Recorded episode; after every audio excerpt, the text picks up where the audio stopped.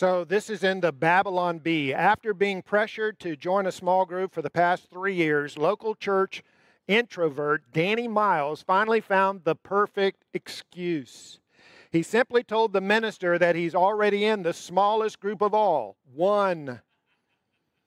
He said, Oh, you want me to join a small group? I'm already in one. It's great. We meet daily. There's no small talk, just lots of thinking. We don't waste any time with pleasantries. We're consistently with each other like all the time. He told the minister his small group was much more effective because of its size. He says, If your small group balloons up to four, three, or even two people, you just don't get that intimate one on zero relational connection that Christians so desperately need. He also confirmed the small group always starts on time and does not have an, an annoying running group text. It's the perfect setup.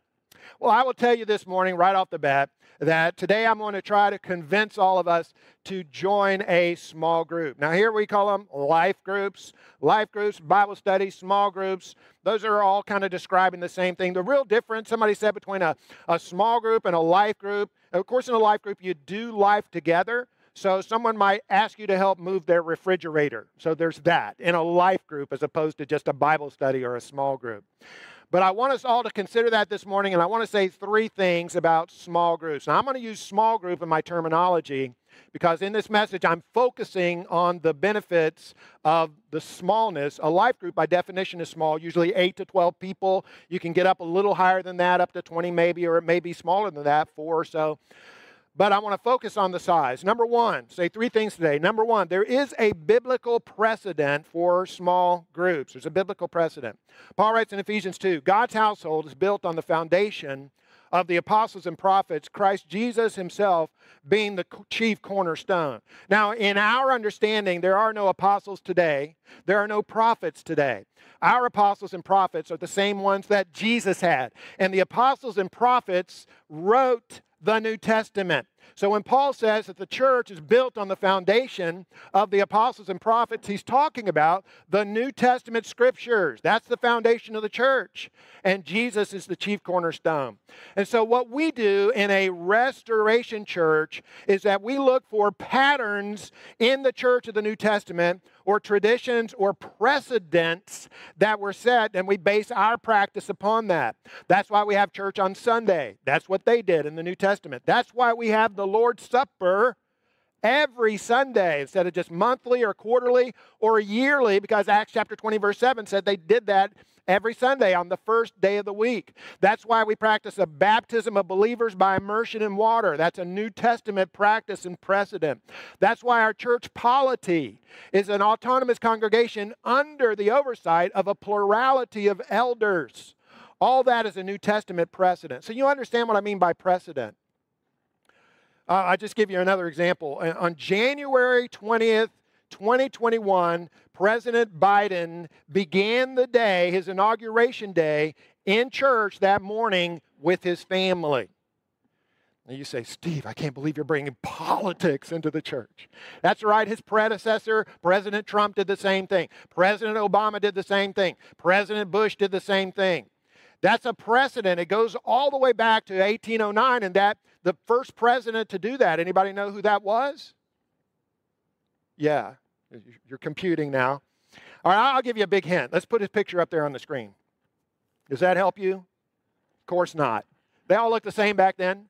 All right, so that's James Madison. March 4th, is inauguration day, 1809. He and his family started the day in church, in prayer and worship. Ever since then, every president has done the same on their inauguration. So that's a precedent for presidents. And that's what I mean. It's a tradition, it's a pattern that we follow. So all I'm saying here is that's important to a church like this one this one is committed to restoring the New Testament practice. And there is a precedent for using small groups. Start with Jesus. When Jesus would preach and teach, he could attract crowds of thousands of people. But there was a smaller group with whom he did life, into whom he poured his life. We call them the 12 what? Well, I will accept apostles or disciples. Luke chapter 6, verse 13. When morning came, Jesus called his disciples to him, chose 12 of them whom he designated as apostles. This was his small group, this was his life group. Likewise, when we move into the New Testament in the book of Acts, that record of the early church started off with a bang with 3,000 people on the day of Pentecost and never got smaller than that. Nevertheless, they would use houses to meet in. Now, sometimes in their big gatherings, they would gather in the temple courts but they had to use houses. There were no designated church buildings at that time. That dictated a small group structure. Acts chapter 2, verse 46. Every day they continued to meet together in the temple courts they broke bread in their homes and ate together with glad and sincere hearts. Acts 5:42. Day after day in the temple courts and from house to house, they never stopped teaching and proclaiming the good news that Jesus is the Christ for worship, for prayer, for study of the apostles' doctrine, and for evangelizing. They're using houses. The fact that they use houses, they're houses, no bigger than ours. So there's only so many people that you can cram into a house. So it was small. When you look at the New Testament letters, for instance, the Apostle Paul written to churches, the church in the city of Rome, or to the church in the city of Corinth, or to the church in the city of Philippi, to the churches in Galatia. We see this pattern emerge. For instance, Romans 16:3, greet Priscilla and Aquila, also the church that meets at their house. Verse 14, greet Asyncritus, and there's about four or five names listed there, and he says, the brethren with them. Verse 15, greet Philologus, Four or five names are listed. And then he says, and all the saints who are with them. Most commentators believe those are two more house churches that he's referring to in Rome. Colossians 4:15, greet Nympha and the church in her house. Philemon 1:2, to Archippus and to the church that meets in your home. Now, this is, I'm not saying anything about church buildings. Obviously, I have no pr- problem using a church building. But as far as we know, the first church building, a church that was built dedicated just to Christians coming together and assembling together, is from the third century AD. Up until that time, they're meeting in schools, in synagogues, and in homes. So they got a small group structure. Apparently, you had a citywide church. For instance, in Rome, you had one church for the city with a shared eldership and a shared treasury, but the people were meeting in small groups and cells throughout the city in people's homes. So, all that's just to say, when we talk about life groups, we're not talking about a novel idea or something that's new. We're talking about restoring the practice of the New Testament church. All right, here's the second thing we want to say love is actualized. Love is actualized in small groups. Love your neighbor as yourself, Jesus said. Apostle John writes in 3 John 1:14, I hope to see you soon. We will talk face to face. Peace to you. The friends here send their greetings. Greet the friends there by name. So as we talk about love, we know that's the second greatest commandment is love. First is love God. Second, love your neighbor as yourself. How do, how do we do that? The, the Apostle John here indicates a very personal, interpersonal relationship in the church. Greet them face to face, call them by name.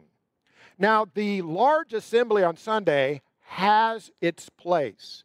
And there's a degree of love that is expressed here, but calling each other by name, I wonder if there's anyone in here right now who could stand up on this stage and start going from person to person down the rows and call everyone here by name, eh, excluding the first time guests. I don't think so. I don't think I could do that. I don't think I could do that.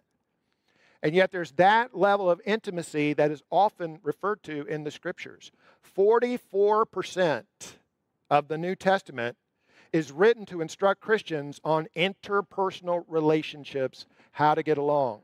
4% of the New Testament is written about spiritual gifts.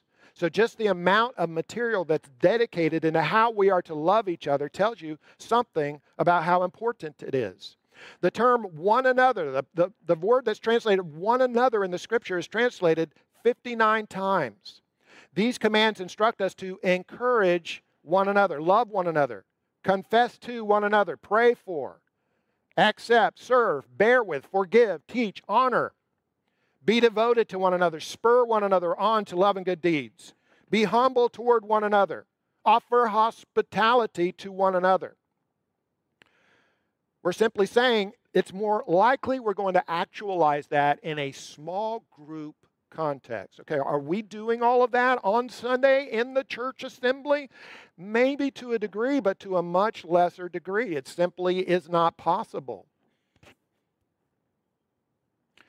Now, I, was reading a story about a grandmother took her little six year old granddaughter to church for the first time, and it was in this church. They came to a part in the liturgy where they were they were kneeling down in high back pews and the little girl said to her grandmother grandma who are we hiding from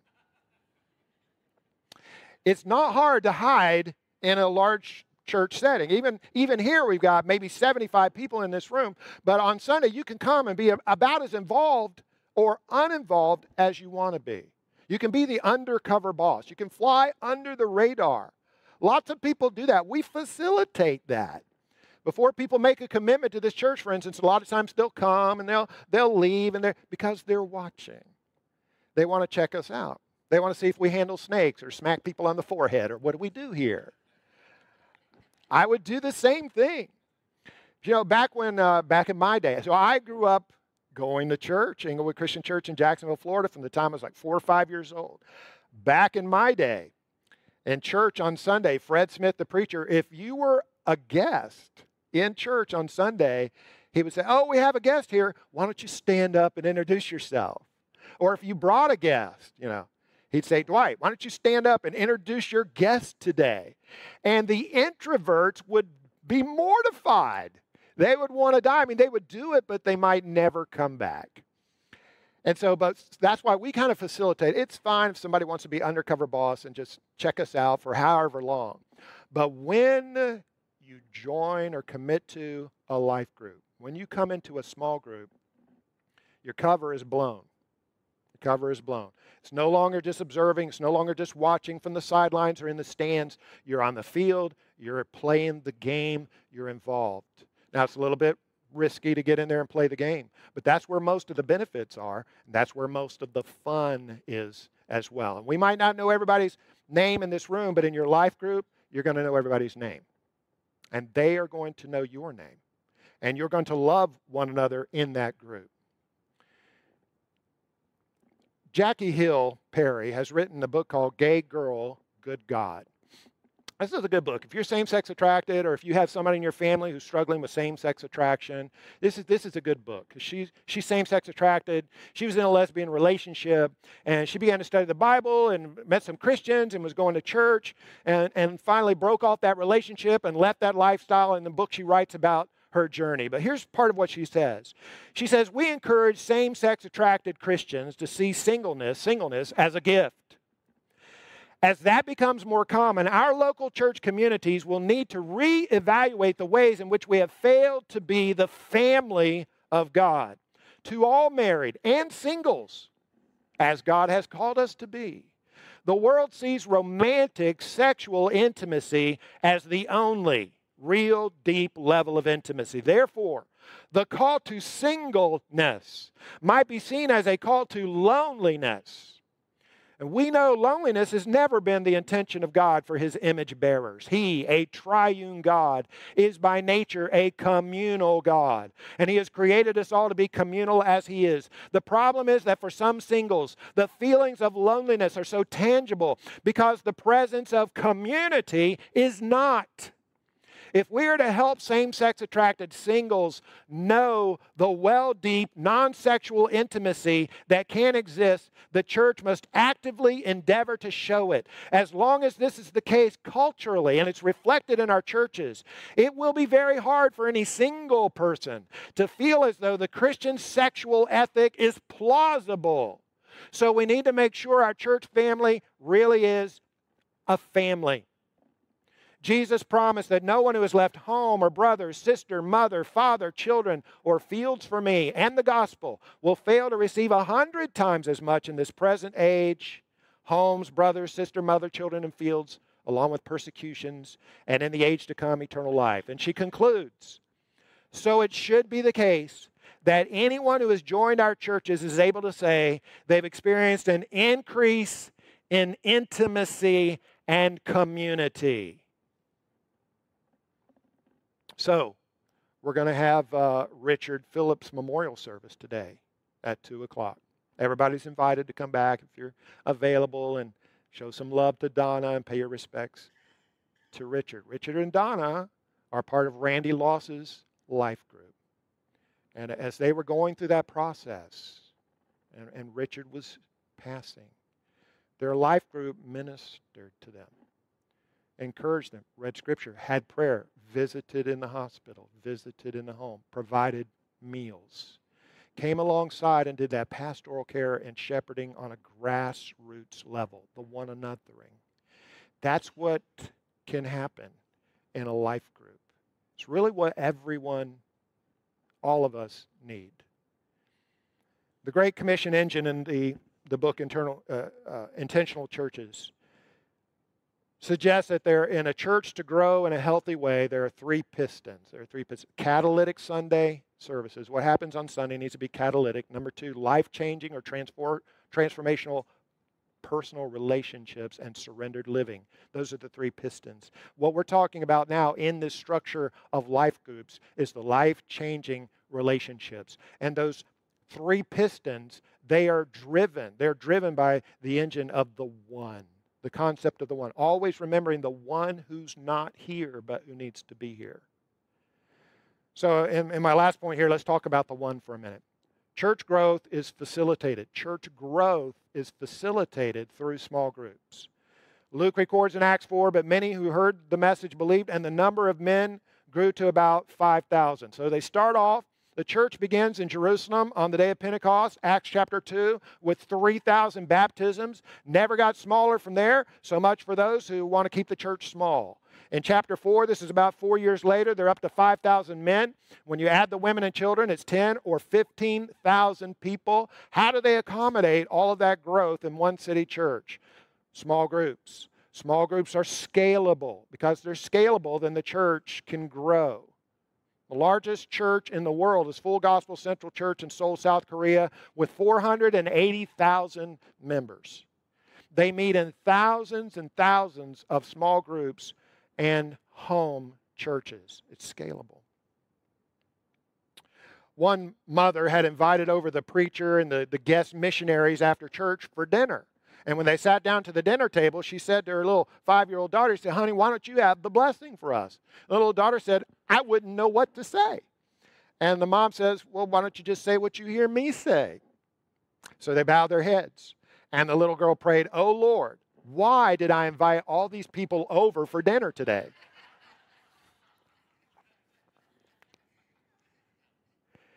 You know, the average church in America is size is 50. That's the average church size is 50. Most churches never get above 200 in attendance, called the 200 barrier.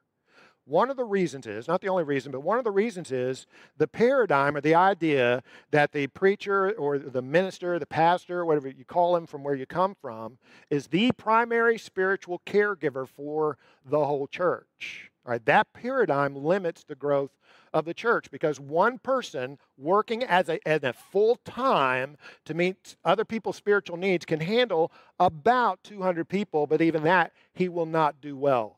So that becomes a limit on the growth of the church. Unless there's a paradigm change where the church is willing to accept spiritual care from a plurality of pastors and caregivers, and even beyond that, through a structure of small life groups. I'll tell you a dirty little secret. There's a lot of ministers, a lot of pastors. When somebody joins their church of about 200, they're glad in, in one way, but in another way, they're reluctant because they're thinking, I can't take care of the needs of the people who are already here, much less a whole nother family. Now, we don't want that bottleneck. We don't want there to be a restriction. We want to have room for every single person who comes into this church. When somebody is baptized here or transfers their membership to Vera Christian Church, I rejoice. I rejoice just like the angels in heaven do and just like all of us do. But when I hear that they have joined a life group, I breathe a sigh of relief. I do. Because I know that having done that, the odds that they're still going to be here a year later and have sunk their, deep, their, their roots deep into Christ have increased exponentially. Christian Schwarz writes After studying thousands of churches over covering six continents, he listed loving relationships as one of the necessary qualifications for a growing church. Our research indicates that there is a highly significant relationship between the ability of a church to demonstrate love and its long term growth potential. Growing churches possess, on average, a measurably higher love quotient than stagnant or declining ones. Unfeigned, practical love has a divinely generated magnetic power far more effective than evangelistic programs, which depend almost entirely on verbal communication. People do not want to hear us talk about love, they want to experience how Christian love really works. So, the bottom line and the next step is to commit ourselves to join a life group this time around. Now, I, I know that not everyone's going to do that. Some people, because of their circumstances, maybe physical restrictions, they can't do that. Some people simply are not inclined and they never will. My dad, for instance, uh, he passed away years ago, but my dad was an introvert. He was an introvert's introvert. Uh, he would attend church, but he would be the last one in. And as they're singing the final words of the final song, he's the first one out. Maybe some of you are like that. You know who you are. But he would never have joined a life group. He just wouldn't. I, I, know that about him. So I want you to know. I always have him in the back of my mind and what we do in our programming and what I say. I don't want you to think I'm guilting anybody. I'm not manipulating anybody. This thing about life groups, it's not a test of fellowship here. If you're not in a life group, we can still be friends. But having said that, I wish my dad had joined a life group. I think it would have been good for him. I think he would have enjoyed his spiritual journey more. It would have enriched his life. He could have used those relationships and those friendships. So, all we're saying here, we want everyone to consider, consider cons- committing yourself to a life group. In June 1965, six Tongan teenagers sailed from their island home in search of adventure. But when a storm broke their mast and rudder the very first night, they drifted for days without food or water before reaching the uninhabited island of Ata. It would be 15 months before they were found. The boys worked together on the island to survive, setting up a small food garden, hollowing out tree trunks to store rainwater, store rainwater, even building a makeshift gym. When one boy broke his leg from a cliff fall, the others set it using sticks and leaves.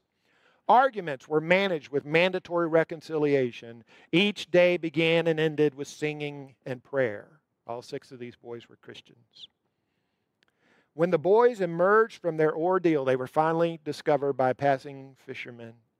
They emerged from their ordeal healthy their families were amazed. All of their funerals had already been held. Maybe those castaways have something to teach us about small groups, interdependence, mutual support, and life. In 2015, 50 years after being marooned on the island, one of the castaways named Kolo returned he lived for 10 days on the island under the same primitive conditions as before, reliving and reenacting the life changing experience. He says, although at the time he thought it was one of the worst experiences of his life, in retrospect, it was the best experience of his life.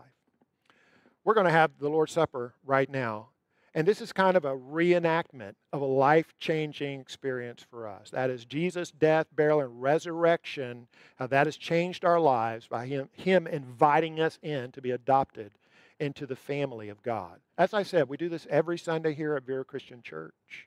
All Christians are invited to partake. I'm going to bow and have a prayer over the elements. And then you'll have an opportunity to come forward, either one of these three tables up front or go back there to one of the three tables in the back and partake of those elements. And it's gluten free right back here in the corner. Let's bow for a word of prayer. Our Father in heaven, we thank you that you have loved us. We thank you that you sent Jesus for us. By his death, burial, and resurrection, we, you have opened up your family to include us in, into your love, into your peace, and into your joy. All of that's made possible by Christ. And we remember that during this time, and also that we want to keep our hearts and our spiritual family open, always open to that one who is not yet here. In Jesus' name we pray. Amen.